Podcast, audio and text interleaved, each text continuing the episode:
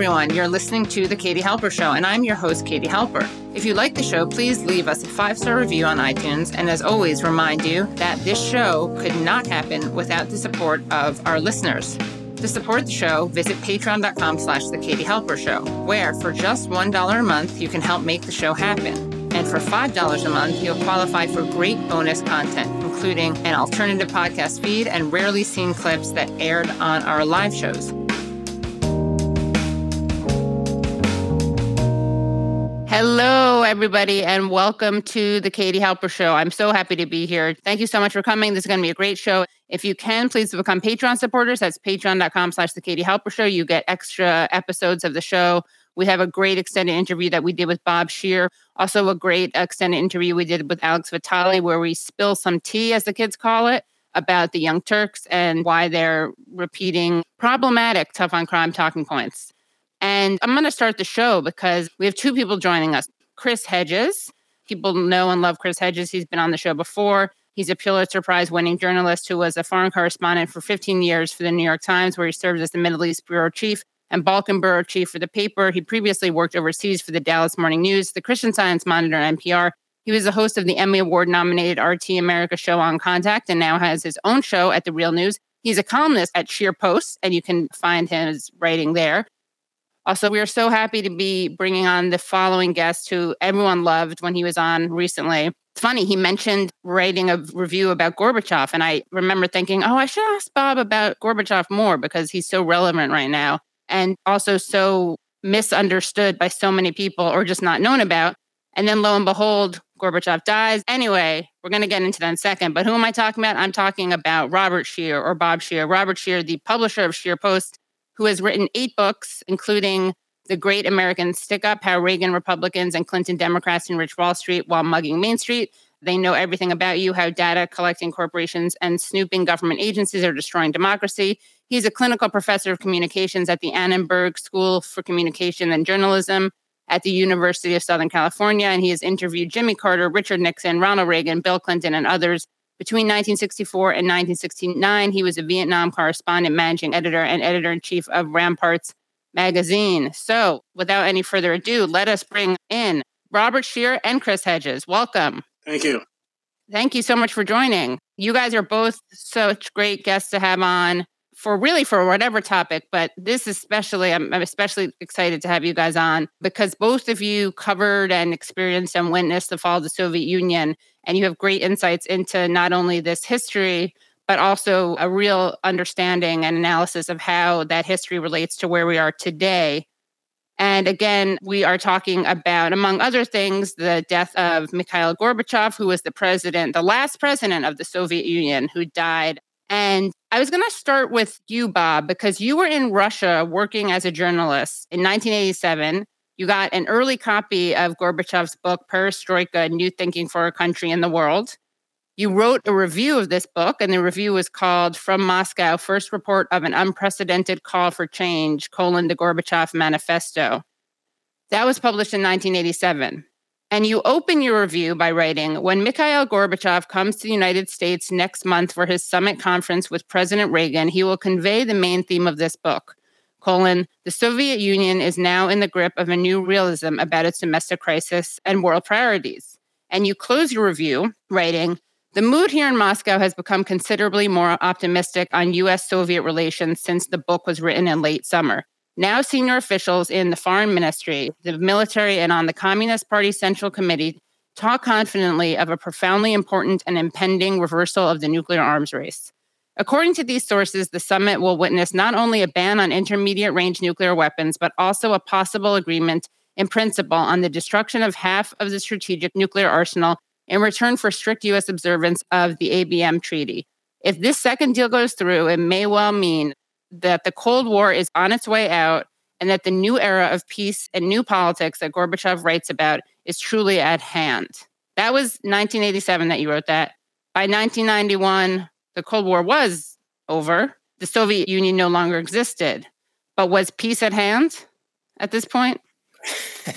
you know, you can have peace if you really want it to sort of take the old Beatle slogan, war is over. We didn't want it. The fact is, uh, it, was really quite amazing. I was an exchange correspondent. You left it out of my introduction, but I spent 29 years uh, at the Los Angeles Times.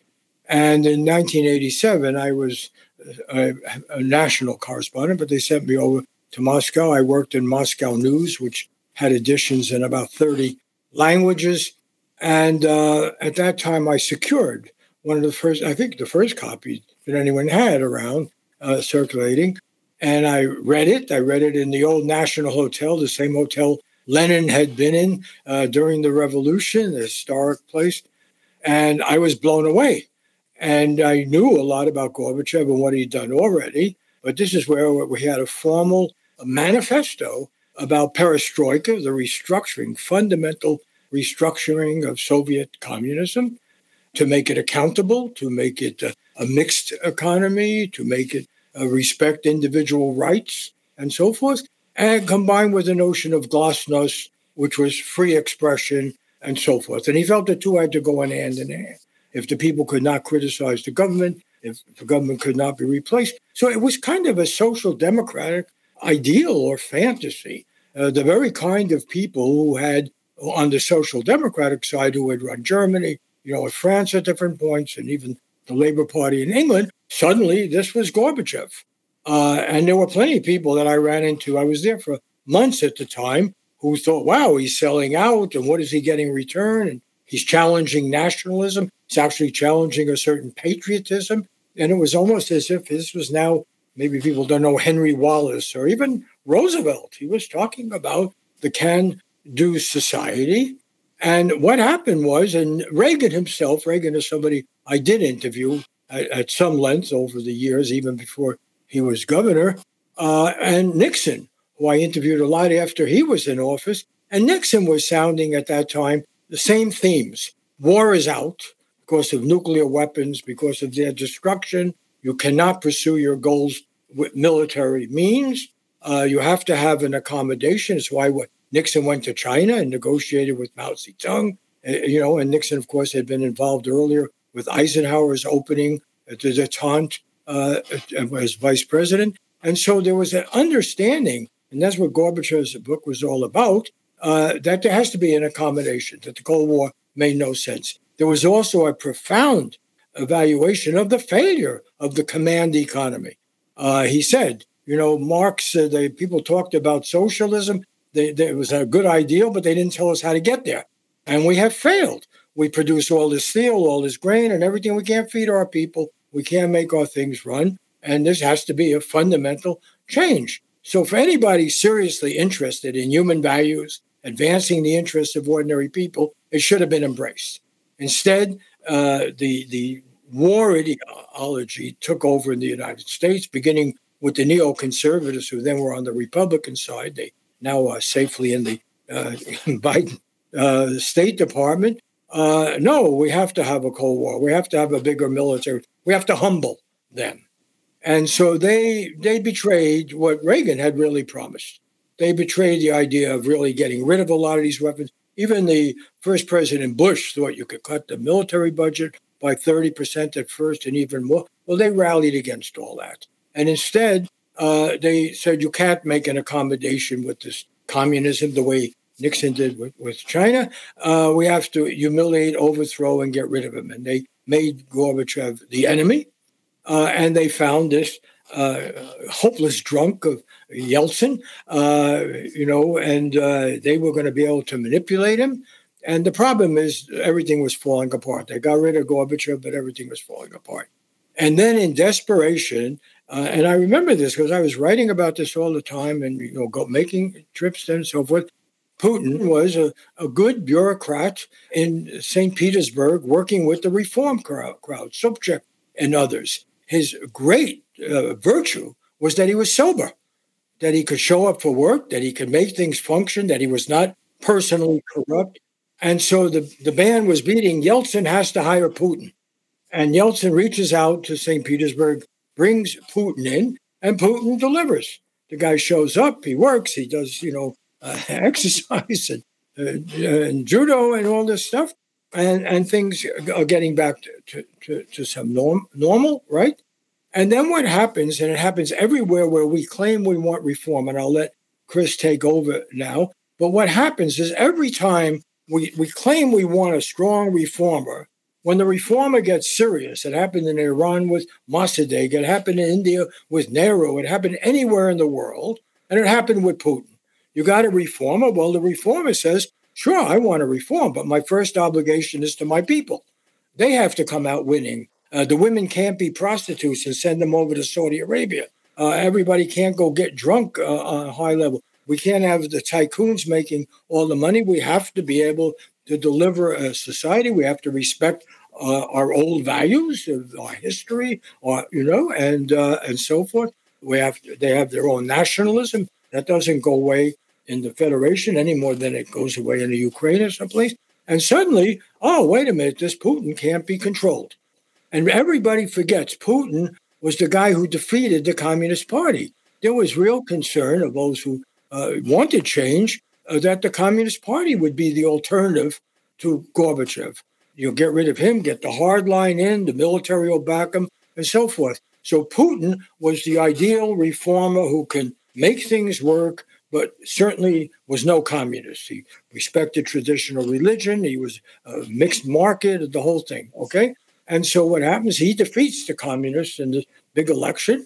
He's the guy. And he, uh, uh, and I do think there's a piece of history that everybody should watch Oliver Stone's extensive interview with, with Putin, where Putin keeps referring to the US and Western Europe as our partners.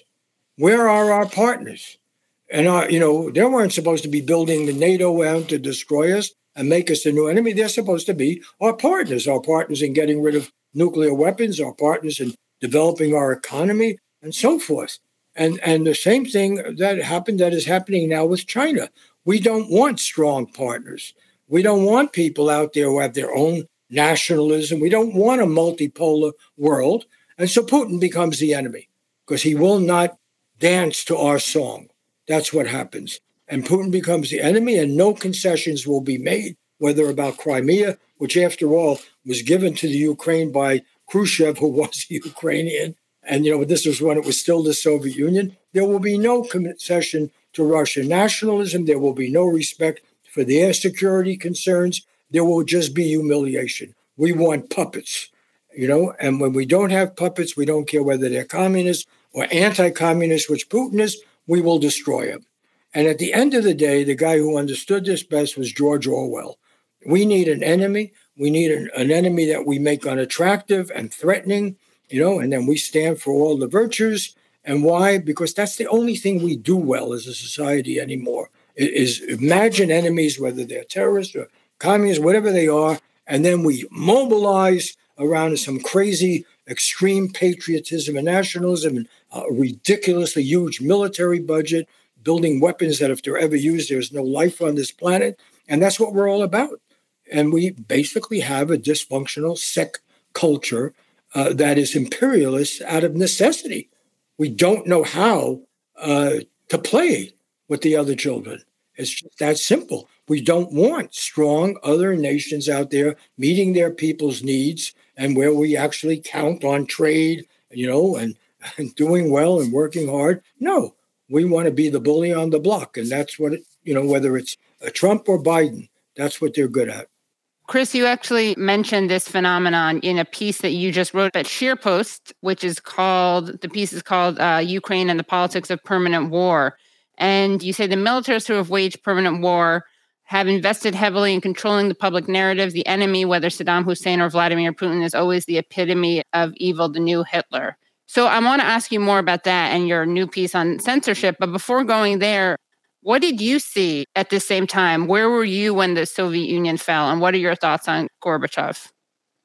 Well, I covered the revolutions in Eastern Europe. So, East Germany, Czechoslovakia, and Romania. And of course, uh, Gorbachev, I think for myself and all of us who were in Eastern Europe in 1989, was a heroic figure because you had the East Germans pleading with the Soviet government to send in the tanks, as they did in 68 in Prague or in Hungary. When was Hungary? 56, maybe, right, Bob? Yeah. And he wouldn't do it because he was a humane and decent human being. And uh, he essentially made possible the, the uh, recapturing of autonomy by Eastern European states that had been essentially run by quisling regimes that were subservient to Moscow. And that that is the tragedy. Uh, he he was betrayed. I mean, I think Putin said correctly about Gorbachev that he was naive. And I would argue that Putin in the early years was naive about the intentions of the West and, in particular, the United States. Uh, because in order to perpetuate the permanent war economy, uh, y- you have to have an enemy. And if somebody won't be an enemy, then they're going to be made the enemy. So Gorbachev and in the first years, Putin were all reaching out to have observer status with NATO uh, or some kind of new security pact that would include the Russian Federation. But of course, the arms industry and the militarists were having none of it. With the fall of the Berlin Wall, I was in uh, was in uh, East Germany the night it I was there when it was breached. Uh, NATO, of course, should have been rendered obsolete. NATO, created in 1949 to prevent Soviet expansion into Central and Eastern Europe, had no longer any raison d'etre. Uh, but the militarists were uh, not only intent on keeping NATO, but then carrying out a process of provocations against Russia by expanding NATO throughout Eastern and Central Europe, violating a promise that had been made by Thatcher and Hans Dietrich Genscher, the foreign minister of Germany and the Reagan administration, uh, not to, uh, or I guess it was the Bush, Baker, it was Baker, not to expand NATO beyond the borders of a unified Germany. There was no reason to expand it other than it was a billion, multi billion dollar arms market, because by expanding NATO and incorporating these countries into NATO, they have to have NATO compatible military equipment. Uh, and that meant uh, getting rid of the old Soviet bloc equipment, and and and and ta- most of it was done through IMF loans, taking out huge loans uh, to buy all of this hardware. Then there was the promise: well, okay, we'll expand, but we won't put U.S. troops. Clinton made that promise; he violated that. I think there's going to be hundred thousand U.S. troops. Uh, and and George Kennan, the great uh, Soviet specialist, uh, who, who formulated the policy of containment, said that the expansion of NATO was the greatest strategic blunder in the post Cold War era. Uh, and everybody, Burns, uh, in this memo that was leaked, uh, published by WikiLeaks, they all knew what uh, Putin would do uh, because Ukraine was not unreasonable. And you have to remember that Russia was invaded three times in or two times in the 20th century, and then once the 19th Napoleon and the Kaiser uh, took huge parts of Russia and Brest-Litovsk. Of course, they ceded uh, almost all of the Ukraine and the Baltic states and everything else. Uh, and then, of course, uh, in 1941 with the the Nazis. Uh, and and, uh, and the Nazis devastated. I mean, this is all another one of the fallacies of the Cold War. Russia was destroyed, uh, and and Stalin had no interest after the end of World War II in another conflict. He was desperately trying to real, rebuild uh, basically all all of European Russia that was in ruins.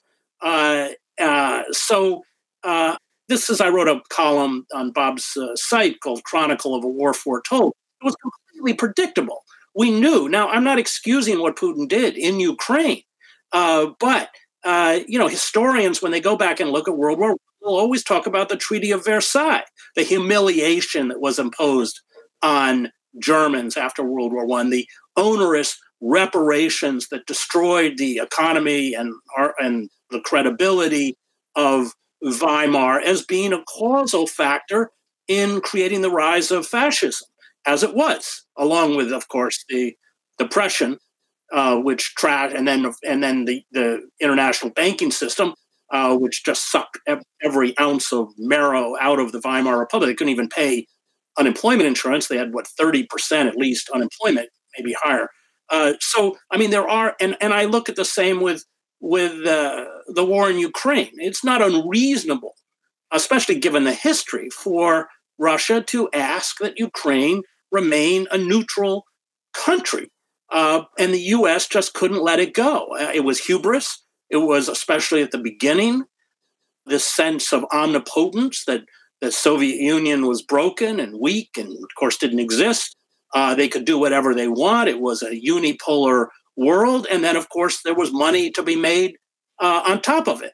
Uh, so the whole thing is tragic. Uh, you know, this proxy war in Ukraine will destroy Ukraine. God knows how many Ukrainian families will uh, spend the rest of their lives convulsed in grief, uh, how much suffering we're visiting on Ukraine. It's a very cynical process, and uh, and Russia as well. Um, so, you know, I think we do have to condemn the invasion of Ukraine. It's a preempt, it's preemptive war. It's wrong. On the other hand, we have to be very clear that Putin was baited.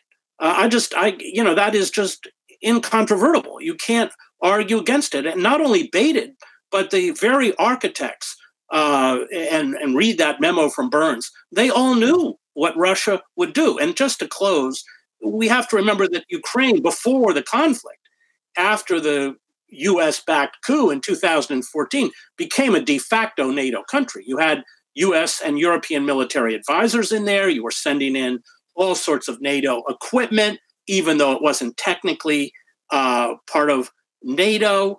Uh, and uh, uh and so you know the the I think that was uh, you know we we pushed Russia into a corner and they reacted in the way that most experts on Russia and Eastern Europe knew they would react, um, and they got what they wanted.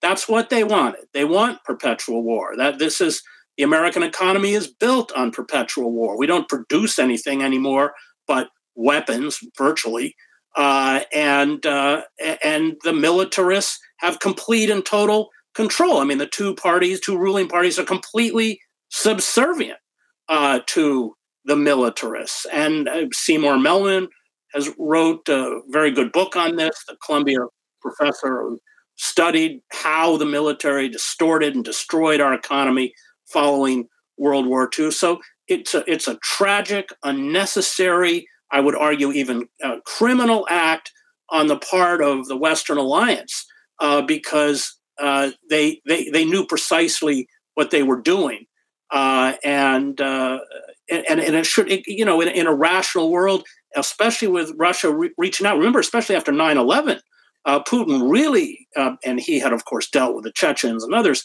He really wanted to build an alliance. I mean, in very good faith, Uh, and he was just rebuffed and rebuffed and uh, not only rebuffed but humiliated.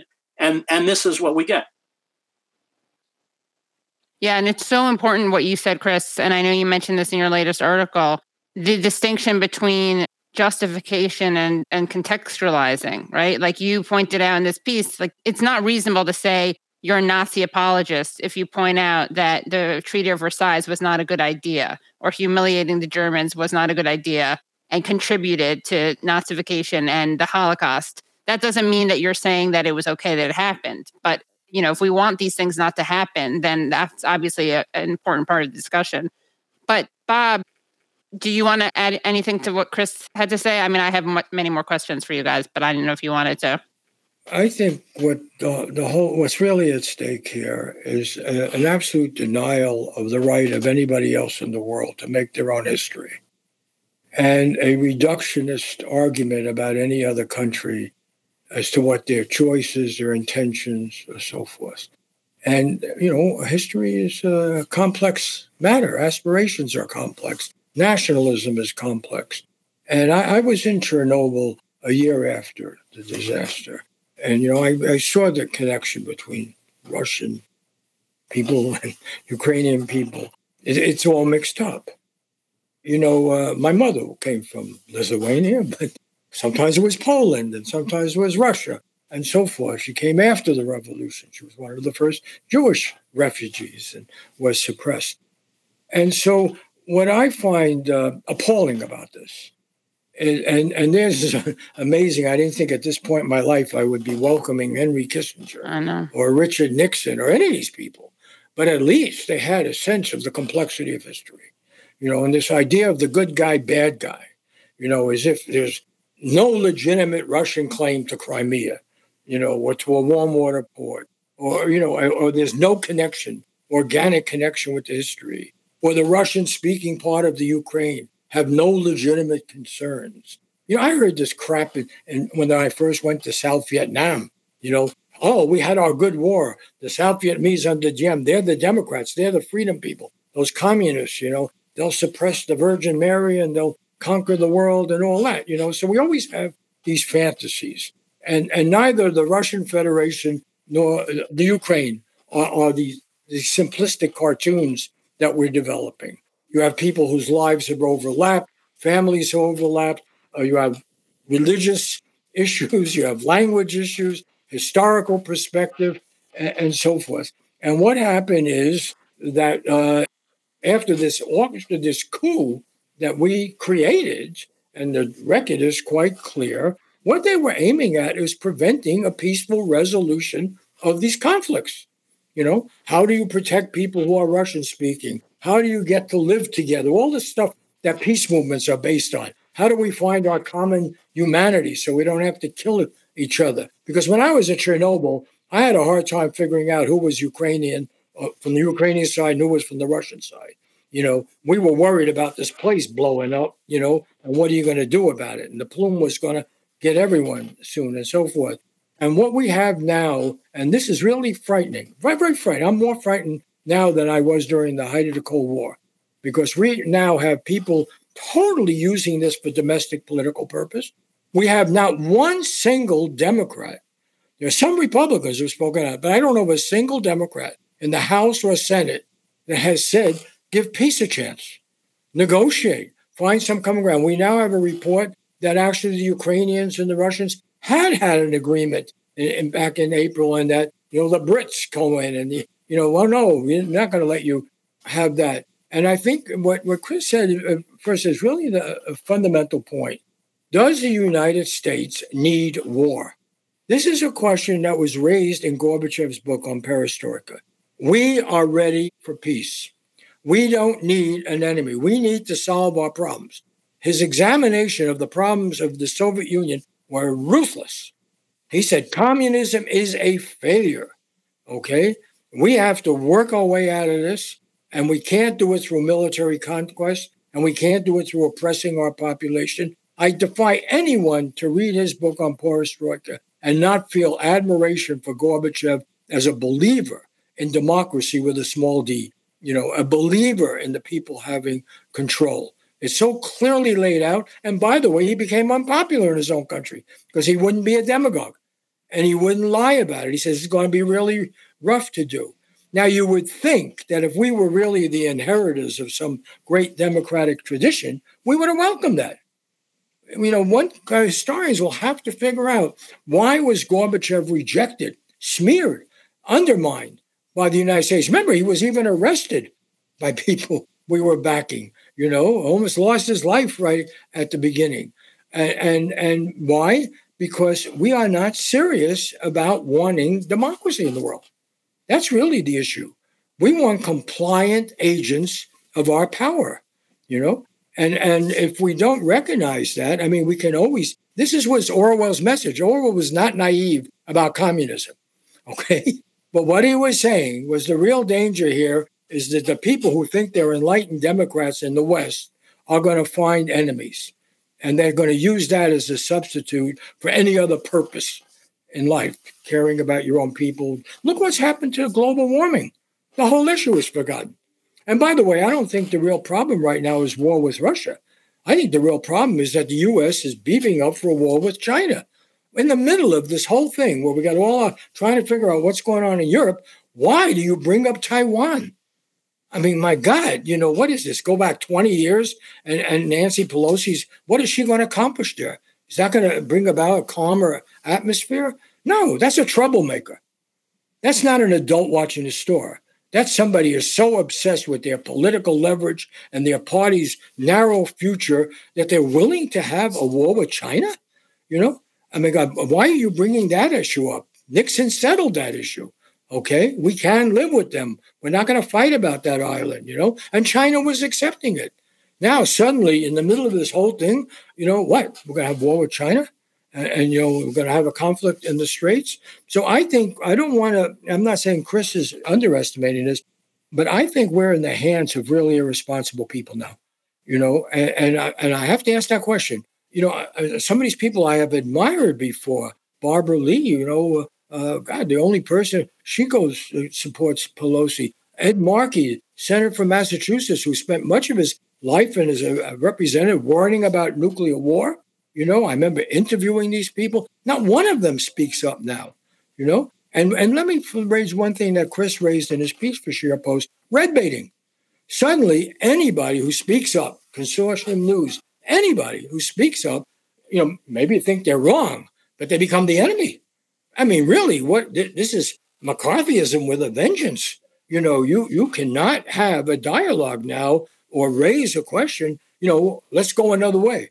You know, John Lennon would, would would be jailed now. I mean, uh, uh, you know, it, it's startling, and and why? Because going back to something Chris just said before, they have nothing else to offer. They really don't think they can beat China in the marketplace and produce things better. They really, you know, what one thing Russia has done now is they said, you know, we producers of primary goods, you know, the raw materials and so forth, we can get a higher price. And we can use this as leverage. We don't always have to have a back seat. And so the real issue now is that we have stupidly forged an alliance between China and Russia, who, by the way, couldn't get along under communism. When they were both run by communist parties that were fighting. When we lost the most ignominious defeat we ever had in Vietnam, what happened? They Vietnamese communists didn't invade San Diego. The Vietnamese communists and the Chinese communists went to war over some islands now and back then over their border. And yet, now, with this ultimate stupidity, and we have to use that word, dangerous stupidity, we have brought about an alliance that could not be done ideologically, right? And what is happening? Russia is selling its main customers now is India. You know, we, we've cooled out things between China and India. Uh, China is a great market. There's a, you know, this is not going to bring jobs back for American workers. This is not going to improve our standard of living. This is just stupid stuff, you know? And somebody like Nixon, I interviewed Nixon, I interviewed a number of these people at the same time that I was covering what was happening in Russia with Gorbachev.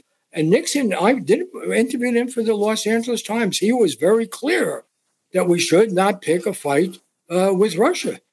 You know, he said it was crazy, and uh, certainly not pick a fight with China. Well, what, what? And I have to go back. Well, sorry, last thing. I have to go back to the Democratic Party. They are not the lesser evil on this. The Democratic Party are the major, the major warmongers now. They even attacked, uh, you know, uh, Trump for being a commie simp or a Russia simp or something. They red baited Trump. And man, it's startling, you know. The Democrats are out of control. And, and people don't want to say that. They're incredibly dangerous. They're indifferent to the possibility of, of accidental nuclear war.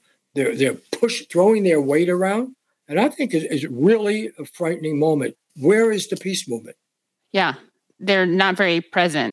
I wanted to ask you, Chris, if you could explain to people, because a lot of people don't know about Gorbachev, Yeltsin, how the Soviet Union even ended. And actually, in, in, preparing for this show today, I was listening to the late Stephen Cohen, who was on a panel and talking about how he didn't like the term the collapse of the Soviet Union because it made it seem like it was some inevitable thing that was almost endemic to the Soviet Union, as opposed to something that actually didn't have to happen he saw it as a combination of Gorbachev's commitment to reform and Yeltsin's commitment to power.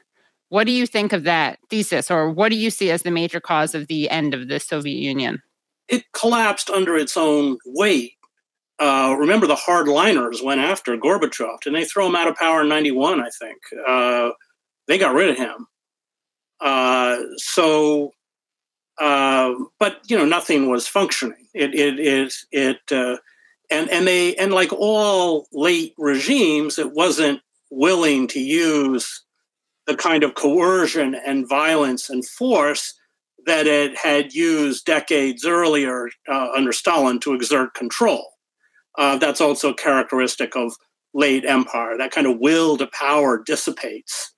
Um, so I, I, would again go back, I think Putin's correct in that uh, Gorbachev was, uh, however well meaning, didn't understand the forces that he unleashed. He believed that the Soviet Union was reformable, uh, and it wasn't. Uh, he, I, he, I, think he was a believer. I don't think I, Bob, I didn't read his book. Bob did, so Bob can correct me if I'm wrong. But I don't think he foresaw the end of the Soviet Union. He was a much a figure, much like Dubček uh, in Czechoslovakia. So it was a socialism with a human face. Um, but at that point, the ossification of the system was such uh, that it, it was beyond saving. I mean, that would be my take. I don't know if Bob would agree. I would disagree uh, respectfully, but I, I, you know, maybe I'm wrong. Uh, but my sense was, uh, and also I happened to be in China during the Cultural Revolution. I've kind of popped around and covered a lot of these things. And uh, when reform came to China, it was as surprising as anything, you know. Uh, where did it come from? Well, it came from a sense of necessity. The thing's not working. How do you make it better? How do you change it? Uh, shock therapy. And one of the myths in the Cold War is that these other countries could never change. They were permanent enemies because of some ideology of Marxist Leninism, communist rule or something. That was the, the, the theory, right? And there was no such thing as moderating. Well, exactly the opposite has happened in China. This country that was the fiercest expression of communism and totalitarianism changed, changed dramatically, created a burgeoning middle class of hundreds of millions of people, uh, a consumerist society, a market economy. I think that's what uh, uh, Gorbachev had in mind uh, for the Soviet Union, which he spells out in his book. He believed, he talked about the market economy. He understood why the command economy failed. And he laid it out. And by the way, I reviewed that book for Moscow News, and it was the review was in Russian and in 24 other languages, as well as the LA Times. So I was in Moscow watching people read my story, my review on the window where they were pasted up and having arguments about it. You know, whether it could work and would it would work and could he last and so forth. Uh, but the idea that these societies can't change, including, say, Muslim theoretically, which Iran right now, that they can't change, uh, become self fulfilling prophecies. You isolate them, you combat them, you build up walls against them. It's absurd to think that we couldn't be doing business with Putin. It's absurd to say that there couldn't have been peace talks back 10 years ago about what to do about Crimea, to assure, for instance, that the Russians could get water to, to their, their place, or that they could travel or have some kind of land bridge. There are lots of things you negotiate, you know? Uh, you know, we've done it. We have a relationship to Puerto Rico, Hawaii, Alaska. You know, you, you, you can do this if you have the will. It's better than war. And I agree with, with Chris. I don't defend war. I don't even like nationalism, but it exists. People have their fears, their aspirations, their national culture, their history. That's where negotiations come in. You figure out, okay, how do we get this secure area? You know, and and in that negotiation that evidently uh, England and may, I guess the United States pulled the plug on, that was the deal. We go back to the way it was before this. You're still in Crimea. We'll talk about it. We're not going to. Ukraine's not going to join NATO, uh, uh, you know, but we'll have support from individual countries. There was accommodation. That's what negotiations are supposed to be about, you know. And it's it's wild to think about it. If I suggest here now Biden go and talk to Putin. You know, ah, I'd be a traitor. But what did Richard Nixon do? You know, he didn't say, "Oh, I'm going to go talk to the people in Taiwan." He said, "No, I'm going to go to Beijing. I'm going to go with Khrushchev. We're going to drink mai tais together, and we're going to make a deal." And you know what? The world benefited from the deal. We wouldn't have gone through the pandemic without all the stuff that was produced in China. It's a much better world that there's, you know, hundreds of millions of people in China living a better life and so forth. You know, so we've lost this idea of negotiation, of diplomacy, you know, getting a half a loaf. It's gone. And, and you have these people talking like a, a you know, head of our, our, our armed forces about humiliation and destruction. It's no longer even hinting at regime change.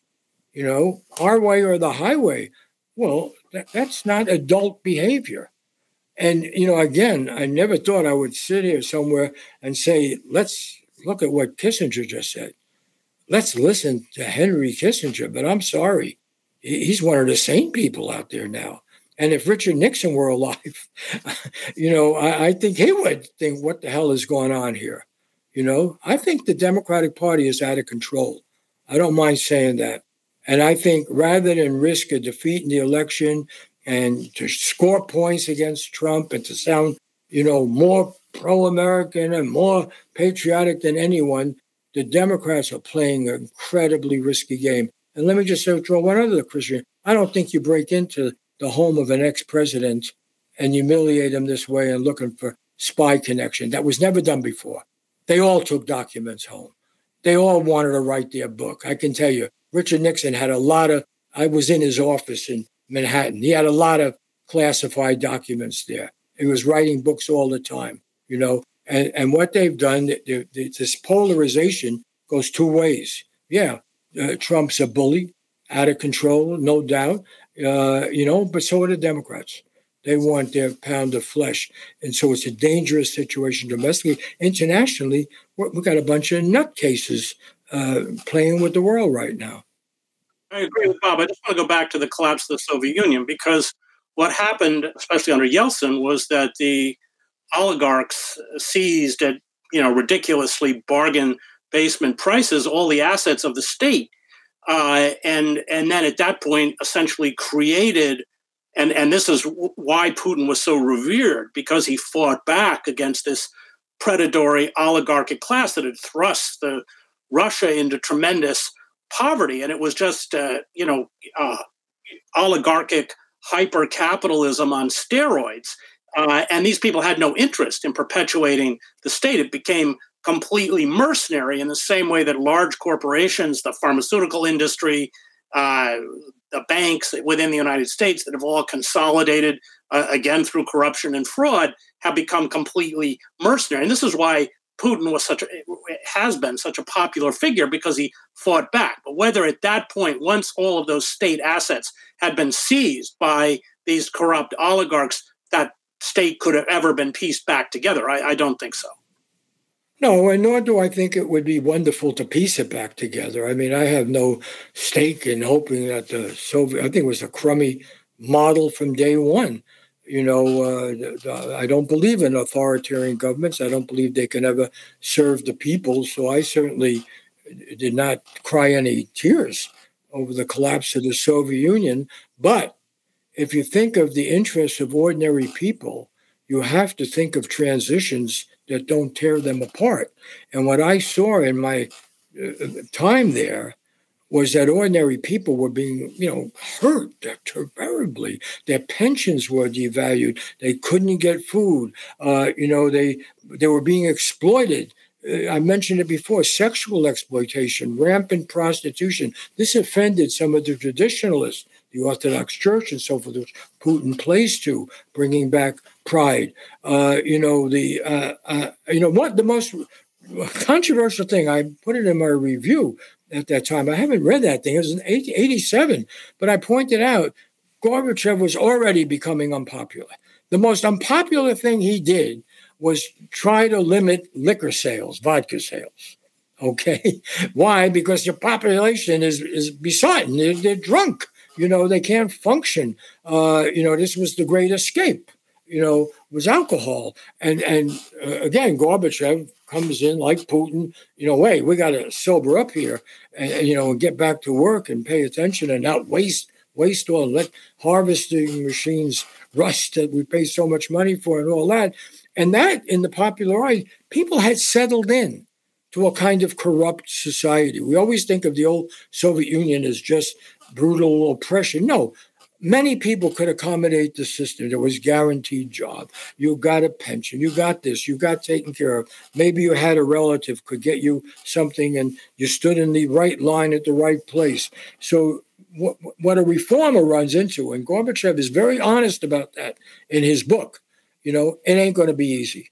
You know, people have accommodated a certain way of life. And here's this guy comes along and commits the fatal error of telling them what they don't want to hear. You know, it ain't going to be easy. And he, but he made it very clear in order for us to progress, we got to stop making weapons. We got to stop trying to control the world. That was very clear. We can't, you know, have em- imperial ambitions. I think if people would read his book, Perestroika, you will not find it's Jeffersonian in, in, in its tone and its thrust. It's all about dismantling state power, you know, uh, uh, national aspirations, false patriotism. Uh, George Washington, in his farewell address, warned us about the presumptions of, you know, uh, patriotism, uh, pretensions of patriotism. That's what Gorbachev's warning about. We, we shoot up to the moon and we can do this and do that, but we can't feed our people. We can't bring the crop in and so forth. And, and anybody reading that, this is where I fault American policymakers other than ones who embraced it. But reading that, you would know you have an invitation now to help the transition of that society, whatever it calls itself. You can help that transition. To some degree, considerable degree, we've done that with China by trading, by doing business. China has had the most remarkable transition from a command economy to the most successful market economy in the world right now. You know, why? Because we didn't any longer feel the need to provoke them at every turn. Suddenly now we're doing that.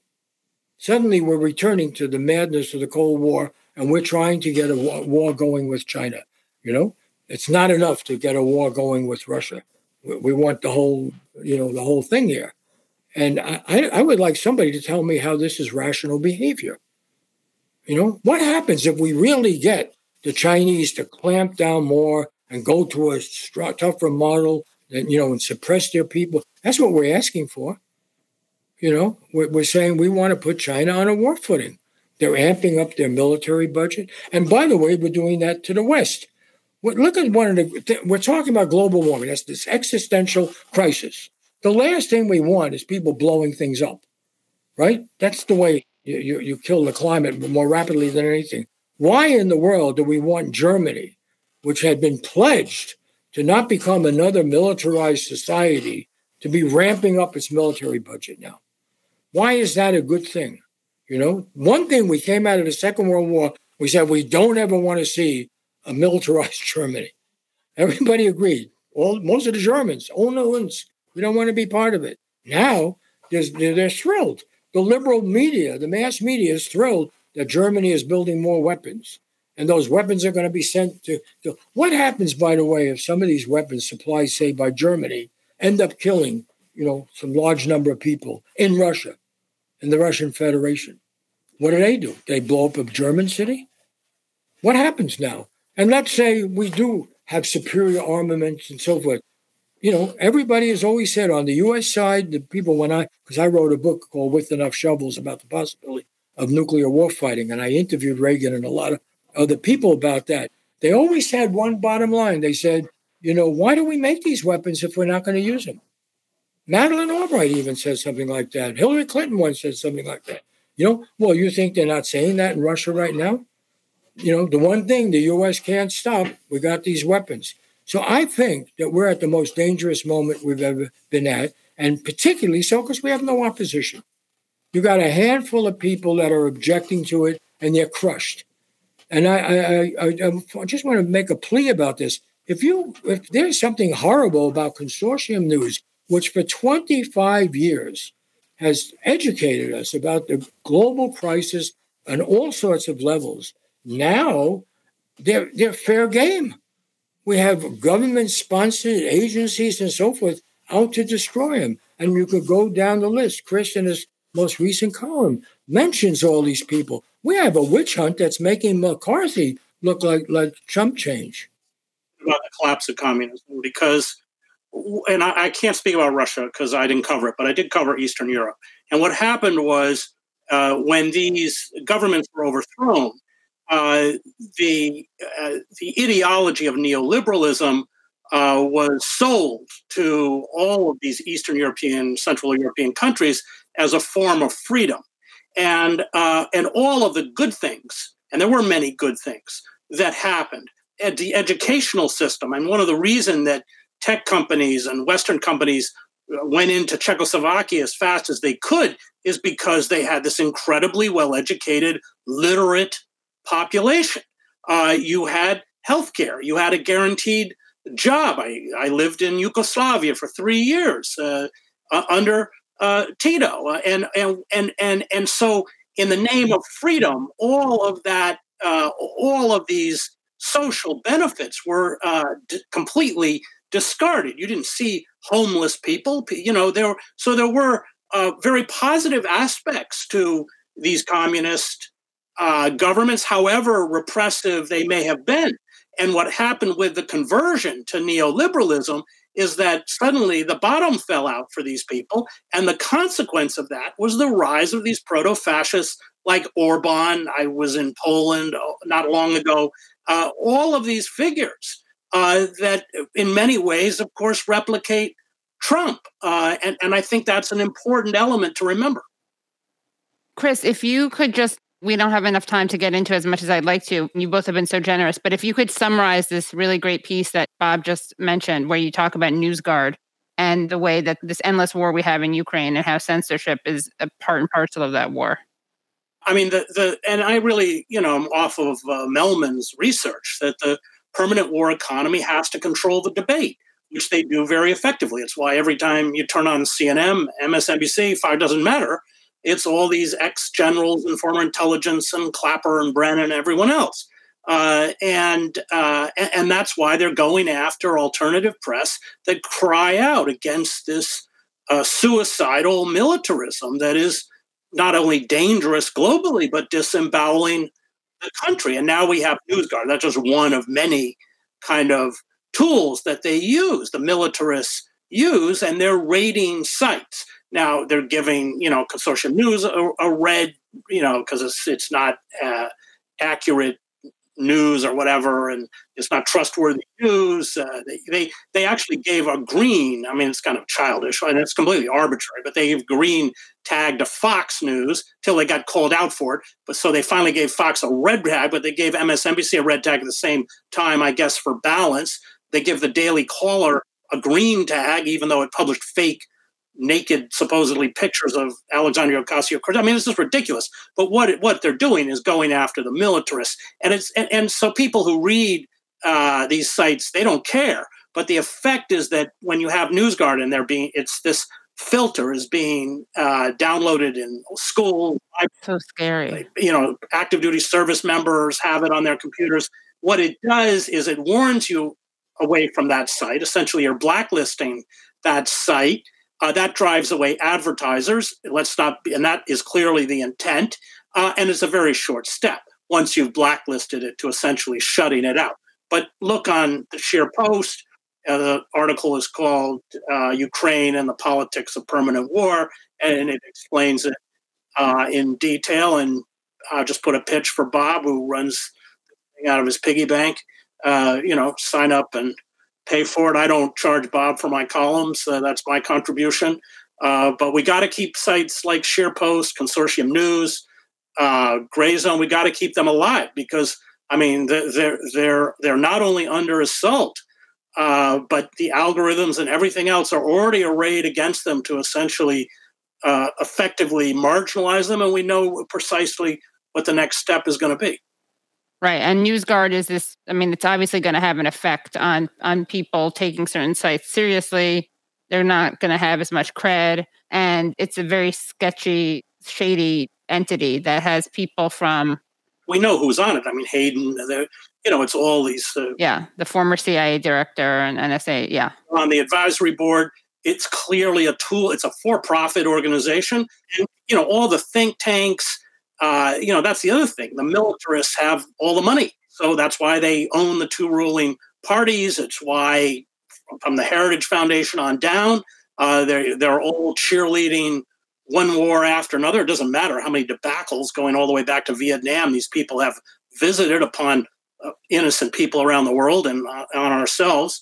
Uh, it, it uh, so uh, it, it's a very you know this is it's a kind of creeping coup d'état and and the militarists are a state within a state they're unassailable you can't even audit them Uh, and at Karl Liebknecht, I end the article by quoting the great German socialist Karl Liebknecht, who reminded Germans at the height of World War one about the enemy within. And he meant the military.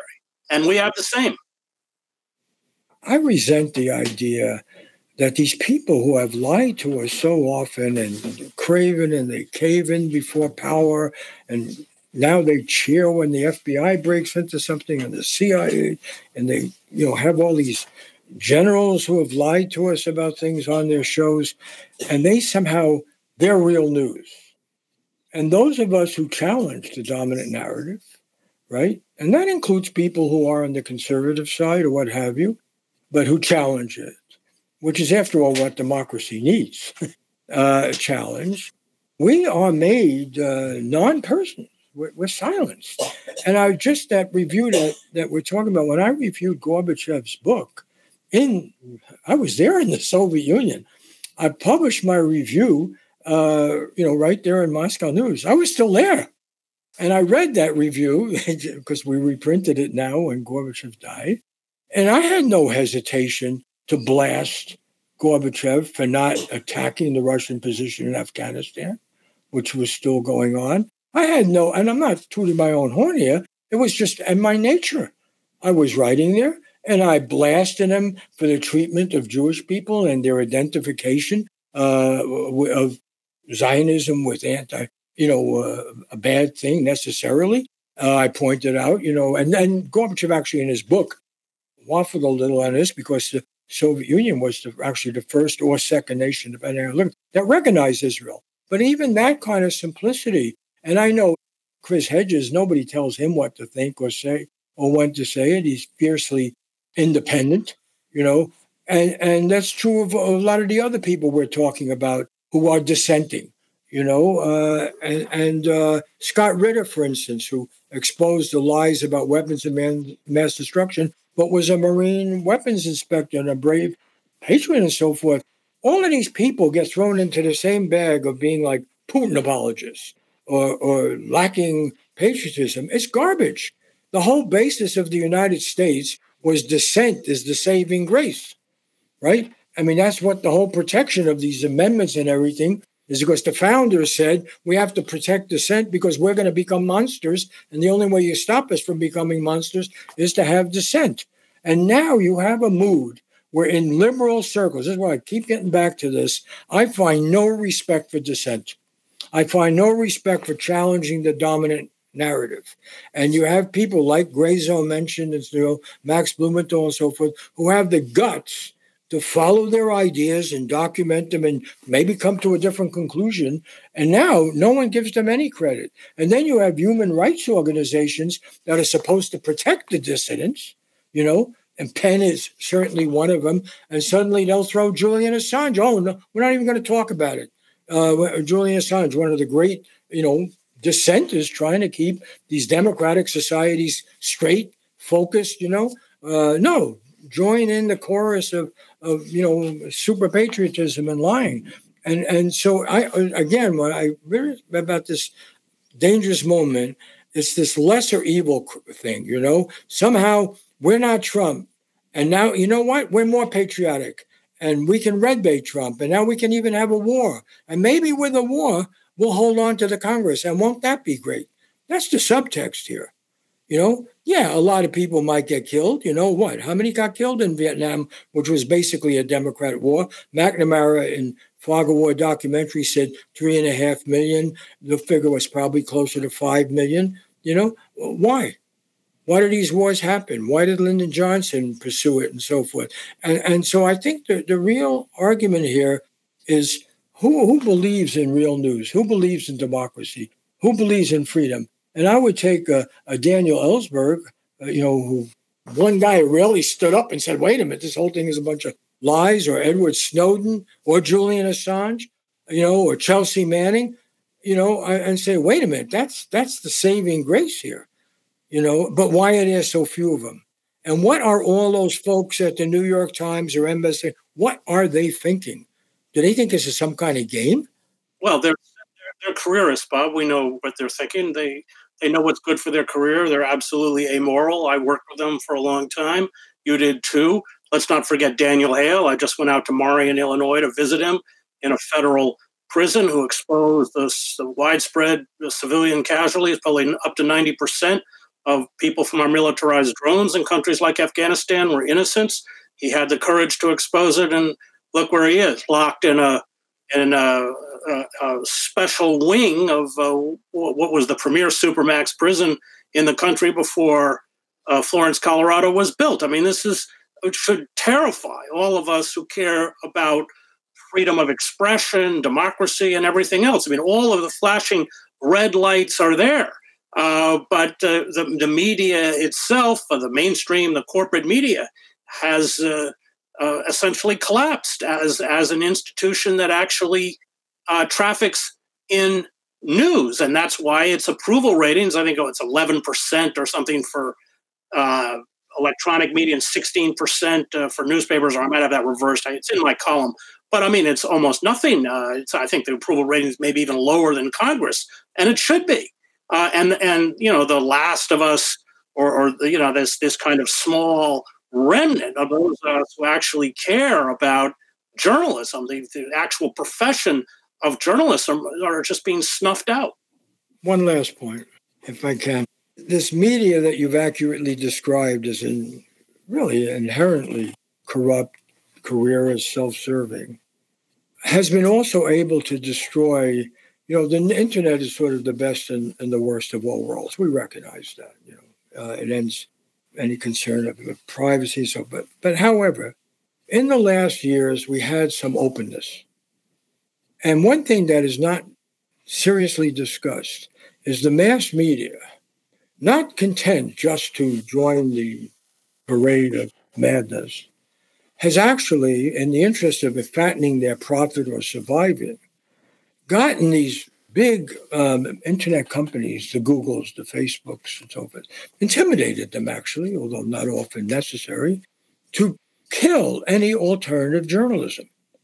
And it's something that's just not discussed enough. It's much more effective, you know, than the secret police and so forth, because it's done in the name of responsibility and freedom and what have you.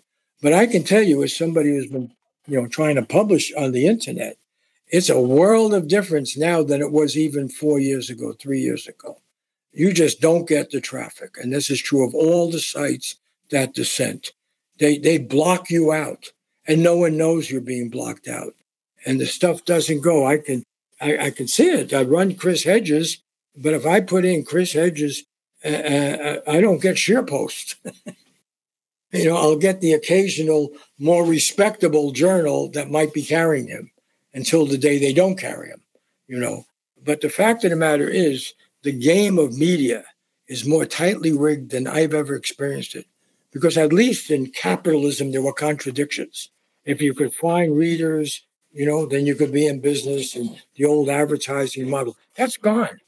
And now, you know, you have the same people that will benefit from suppressing dissent, whether on the left or right, you know, and they're able to say, hey, we'll have we'll change the algorithm and you just don't exist you just don't exist this show that we're doing now you know it's not going to reach the number that it would have reached three years ago it just won't that's the reality okay and so uh thanks for having us we always keep trying remember that if you went back a few decades this is the kind of discussion that you would have heard on public television or public radio which is why public media was created to give space to people who weren't beholden to a particular political party or controlled by some corporation. That was all gone. I mean, we forget that you go back to the 70s, you could see Chomsky, you could see Zinn.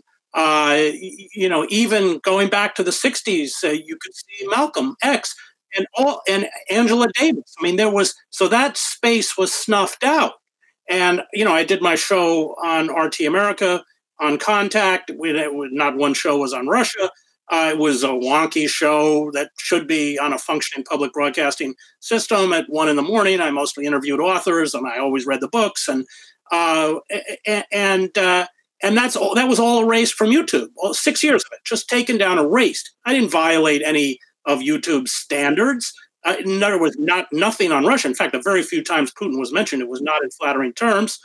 Um, but we went after the, the disease of militarism. We, we did constant shows on uh, the persecution of Julian Assange. That's why it's gone. I mean, it's not an accident that it's gone. Yep. All right. Well, make sure you subscribe to Bob's website, to Chris's Substack. That's Scheer Post. We have links in the description, but I'm going to thank Chris and Bob so much for their time. As always, amazing to hear from you. So thank you, Chris, and thank you, Bob, and hope to see you too soon.